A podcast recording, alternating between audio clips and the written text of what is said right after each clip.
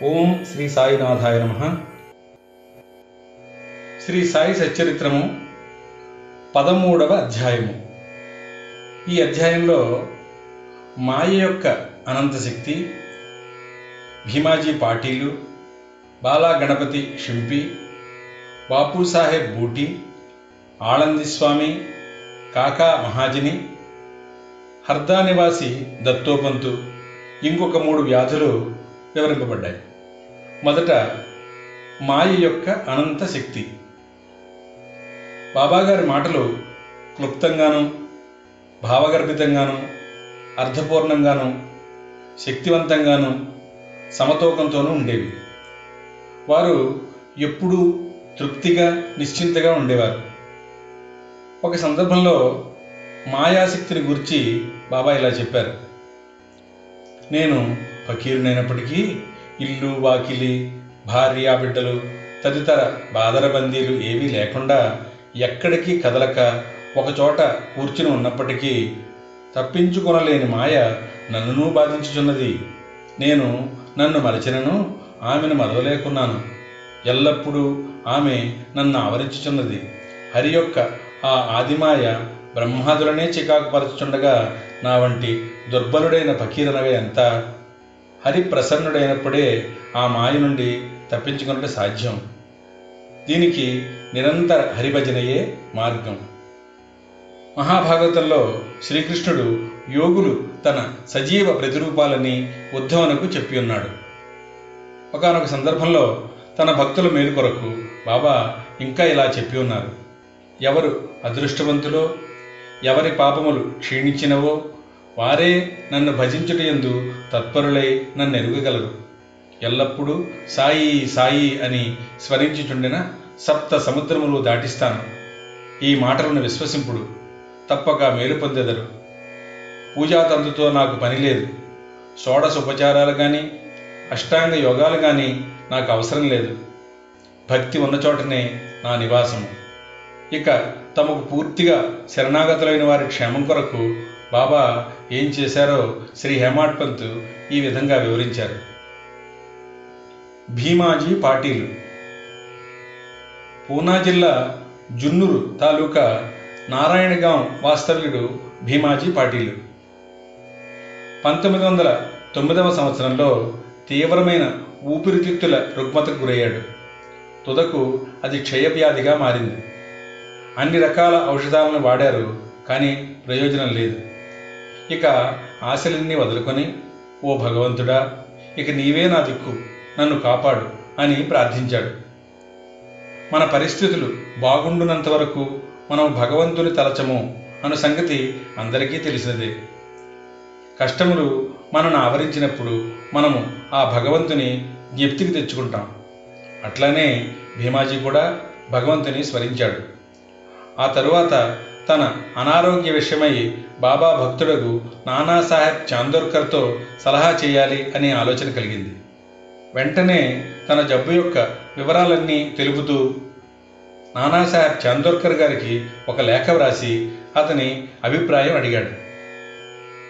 బాబా పాదాలపై పడి బాబాను శరణు వేడుకొనుట ఒక్కటే ఆరోగ్యమునకు సాధనము అని నానాసాహెబ్ చాందోర్కర్ గారు తిరుగు జవాబు రాశారు అతడు నానాసాహెబ్ సలహాపై షిరిడీకి పోవుటకు ఏర్పాట్లన్నీ చేసుకున్నాడు. అతన్ని షిరిడీకి తెచ్చి మసీదులోనున్న బాబాగారి ముందర కూర్చోబెట్టారు. నానాసాహెబు శ్యామ కూడా అక్కడే ఉన్నారు. ఆ జబ్బు వాని గత జన్మలోని పాపకర్మల ఫలితమని అతని విషయంలో తాను జోక్యం చేసుకొనదలుచుట లేదని బాబా చెప్పారు. కానీ రోగి తనకు వేరే దిక్కు లేదనియూ అందుచే చివరకు వారి పాదాలను ఆశ్రయించాననియు మొరపెట్టుకుని వారి కటాక్షానికై వేడుకొన్నాడు. అతని ప్రార్థనకు బాబా హృదయం కరిగింది. అప్పుడు బాబా అతనితో ఇలా అన్నారు ఊరడిల్లుము నీ ఆతురతను పారద్రోలము. నీ కష్టములు గట్టెక్కినవి. ఎంతటి పీడ బాధలు ఉన్నవారైనా ఎప్పుడైతే ఈ మసీదు మెట్టు ఎక్కుదురో వారి కష్టములన్నీ నిష్క్రమించి సంతోషములకు దారితీయును. ఇచ్చటి ఫకీరు మిక్కిలి దయార్థ హృదయుడు. వారు ఈ రోగమును తప్పక బాగు చేయుదురు. ఈ ఫకీరు అందరినీ ప్రేమతోనూ దయతోనూ కాపాడును అన్నారు బాబా. ప్రతి ఐదు నిమిషాలకు రక్తం కక్కుచుండిన ఆ రోగి బాబా సముఖమున ఒక్కసారి అయినా రక్తం కక్కలేదు. బాబా వారిని దయతో కాపాడేదను అను అభయం ఇచ్చిన వెంటనే రోగం నయమవడం ప్రారంభించింది. వారిని భీమాబాయి ఇంట్లో బస్ చేయమని బాబా చెప్పారు. భీమాజీ పాటిల్ వంటి రోగికి ఆ ఇల్లు అంత సదుపాయమైనది కానీ ఆరోగ్యకరమైనది కానీ కాదు. కానీ బాబా ఆజ్ఞ జవదాటరానిది. అతడు షిరిడీలో ఉండినప్పుడు బాబా అతనికి రెండు స్వప్న అనుభవాలు ఇచ్చి వాని రోగాన్ని కుదిర్చారు. మొదటి స్వప్నంలో వాడొక పాఠశాల విద్యార్థిగా పద్యాలు కంఠోపాఠం చేయకుండాచే క్లాసు ఉపాధ్యాయుడు దెబ్బలు కొట్టినట్లు కనిపించను. రెండవ స్వప్నంలో వాని ఛాతీపై పెద్ద బండను వేసి కిందకు మీదకు త్రోయుటిచే మిక్కిలి బాధను అనుభవించాడు స్వప్నములలో పడిన ఆ బాధలతో వాని జబ్బు నయమై వాడు ఇంటికి పోయాడు. ఆ తర్వాత అతడు అప్పుడప్పుడు షిరిడీకి వస్తుండేవాడు. బాబా తనకు చేసిన మేలును జ్ఞప్తియందుంచుకొని బాబా పాదాలపై సాష్టాంగ నమస్కారం చేయుచుండెను. బాబా తన భక్తుల వద్ద నుంచి ఏమీ కాంక్షించేవారు కాదు. వారికి కావలసినది ఏమైనా భక్తులు తాము పొందిన మేలును జ్ఞప్తియందు ఉంచుకొని అచంచలమైన నమ్మకమును భక్తియును కలిగి ఉండుటయే. మహారాష్ట్ర దేశంలో నెలకొకసారి కానీ పక్షానికి ఒకసారి కానీ అంటే పదిహేను రోజులకు ఒకసారి కానీ ఇళ్ళలో సత్యనారాయణ వ్రతం చేయడం సాంప్రదాయం. కానీ భీమాజీ పార్టీలు ఆ సత్యనారాయణ వ్రతానికి మారుగా కొత్తగా శ్రీ సాయి సత్యవ్రతమును తన ఊరు చేరిన వెంటనే ప్రారంభించారు. బాలా గణపతి షింపి. బాలా గణపతి అనువాడు బాబా భక్తుడు. ఒకసారి అతడు మలేరియా జబ్బుచే మిగుల బాధపడిను. అన్ని రకాల ఔషధాలు కషాయాలు కూడా పుచ్చుకున్నాడు. కానీ నిష్ప్రయోజనం అయ్యాయి జ్వరము కొంచెమైనా తగ్గలేదు. షిరిడీకి పరిగెత్తాడు. బాబా పాదాలపై పడ్డాడు. బాబా వానిని లక్ష్మీ మందిరము ముందరనున్న నల్ల కుక్కకు పెరుగన్నము కలిపి పెట్టమని చెప్పారు ఈ వింత రోగ నివారణ ఉపాయాన్ని ఎట్లు నెరవేర్చాలో బాలాకు తెలియలేదు. ఇంటికి వెళ్ళేసరికి అచ్చట అన్నము పెరుగు సిద్ధంగా ఉండట చూచి రెండింటినీ కలిపి లక్ష్మీ మందిరం వద్దకు తెచ్చాడు. అచ్చట ఒక నల్లని కుక్క తోక ఆడించుకుంటూ కనిపించింది. పెరుగన్నము కుక్క ముందర పెట్టాడు. కుక్క దానిని తింది. అంతటితో బాలాగణపతి మలేరియా జబ్బు శాశ్వతంగా పోయింది. బాపు సాహెబ్ బూటి ఒకనొకప్పుడు బాపు సాహెబ్ బూటి జిగట విరోచనాలతోనూ వమనములతోనూ బాధపడుతున్నాడు. అతని అలమారు నిండా మంచి మంచి మందులున్నాయి కానీ అవేవి కూడా గుణమివ్వలేదు. విరేచనముల వల్లను వమనముల వల్లను బాపు సాహెబ్ బాగా నీరసించారు. అందుచే బాబా దర్శనానికి మసీదుకు కూడా పోలేకపోయారు. బాబా అతనిని మసీదుకు రమ్మని కబురు పంపించారు. అతడు రాగానే తమ ముందు కూర్చోబెట్టుకుని తన చూపుడు వేలు ఆడిస్తూ బాబా ఇలా అన్నారు. జాగ్రత్త. నీవిక విరేచనము చేయకూడదు. వమనము కూడా ఆగవలను అన్నారు. బాబా మాటల సత్తువను కనుడు. వెంటనే ఆ రెండు వ్యాధులు పారిపోయాయి. బాపు సాహెబ్ బూటీ జబ్బు కుదిరింది. ఇంకొకప్పుడు బూటీకి కలరా సోకింది. తీవ్రమైన దప్పికతో బాధపడుతున్నాడు. డాక్టర్ పిళ్ళే అనే వైద్యుడు అన్ని ఔషధాలని ప్రయత్నించాడు. కానీ రోగం కుదరలేదు. బాపు సాహెబ్ అప్పుడు బాబా వద్దకు వెళ్ళి ఏ ఔషధము పుచ్చుకొనచో తన దాహం పోయి జబ్బు కుదురును అని సలహా అడిగాడు. బాదాం పప్పు పిస్తా అక్రోటు నానబెట్టి పాలు చక్కెరలో ఉడికించి పుచ్చుకొనచో రోగం కుదిరినని బాబా చెప్పారు. ఇది జబ్బును మరింత హెచ్చించునని ఏ డాక్టర్ అయినా చెప్తారు. కానీ బాపూ సాహెబ్ బాబా ఆజ్ఞను శిరసావహించారు పాలతో తయారు చేసి దాన్ని సేవించారు. విచిత్రంగా రోగం వెంటనే కుదిరింది. ఆళంది స్వామి. ఆళంది నుండి ఒక సన్యాసి బాబా దర్శనానికి షిరిడి వచ్చారు. అతనికి చెవిపోటు చాలా ఎక్కువగా ఉండి నిద్ర పట్టడం లేదు. శస్త్రచికిత్స కూడా చేయించుకున్నారు కానీ వ్యాధి నయం కాలేదు. బాధ ఎక్కువగా ఉంది. ఏమి చేయుటకు తోచటం లేదు. షిరిడి నుండి తిరిగిపోనప్పుడు బాబా దర్శనకే వచ్చాడు. అతని చెవిపోటు తగ్గుటకు ఏదైనా చేయమని శ్యామ ఆ సన్యాసి తరపున బాబాను వేడుకున్నారు. బాబా అతని ఇట్లా ఆశీర్వదించారు. అల్లా అచ్చాకరేగా భగవంతుడు నీకు మేలు చేస్తాడు. ఆ సన్యాసి పూనా చేరి ఒక వారం రోజుల తర్వాత షిరిడీకి ఉత్తరం రాశాడు. ఆ ఉత్తరంలో తన చెవిపోటు తగ్గిందని కానీ ఇంకనూ వాపు తగ్గలేదని రాశాడు. వాపు పోగొట్టుకున్నట్టుకై శస్త్రచికిత్స చేయించుకోవాలని బొంబాయి వెళ్ళాడు. డాక్టర్లు చెవి పరీక్ష చేసి శస్త్రచికిత్స అవసరం లేదని చెప్పారు. బాబా వాక్కుకున్న శక్తి అంత అద్భుతమైనది. కాకా మహాజని కాకా మహాజని అను ఇంకొక భక్తుడున్నాడు. అతడు నీళ్ళ విరోచనాలతో బాధపడుతున్నాడు. బాబా సేవకు ఆటంకం లేకుండా ఉండే విధంగా ఒక చెంపు నిండా నీళ్ళు పోసుకుని దానిని మసీదులో ఒక మూల పెట్టుకున్నాడు. అవసరం వచ్చినప్పుడల్లా వెళ్తుండేవాడు.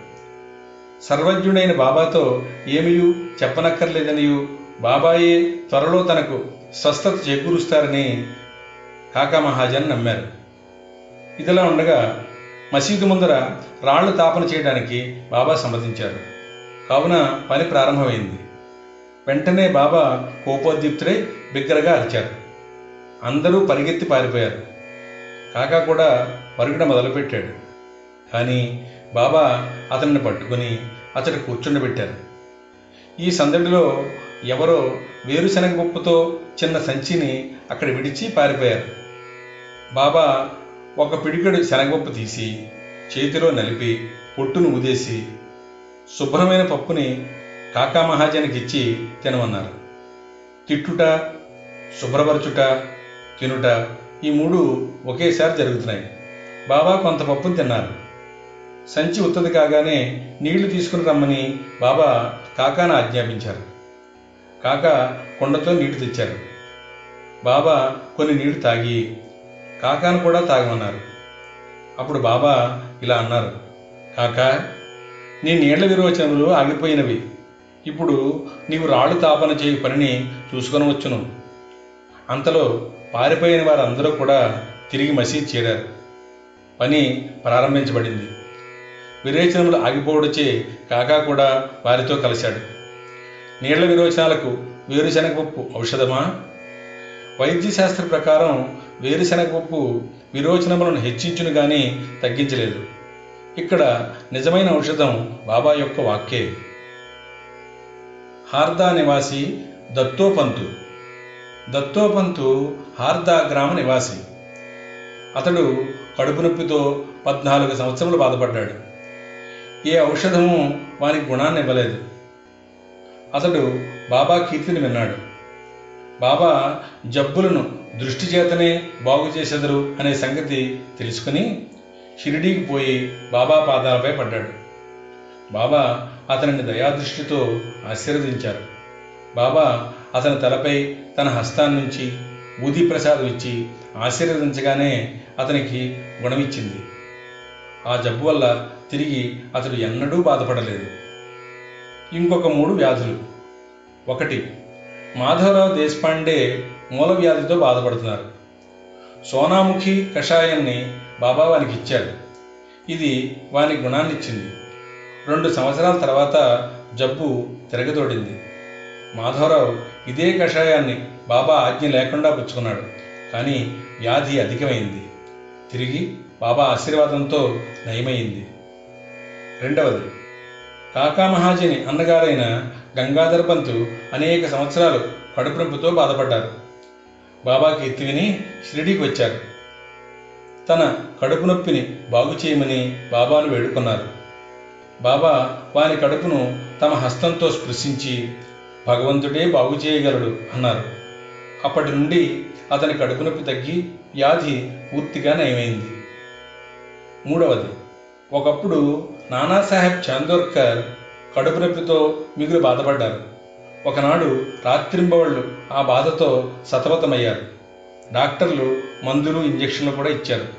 కానీ అవేవీ ఫలించలేదు. అప్పుడు అతడు బాబా వద్దకు వచ్చాడు.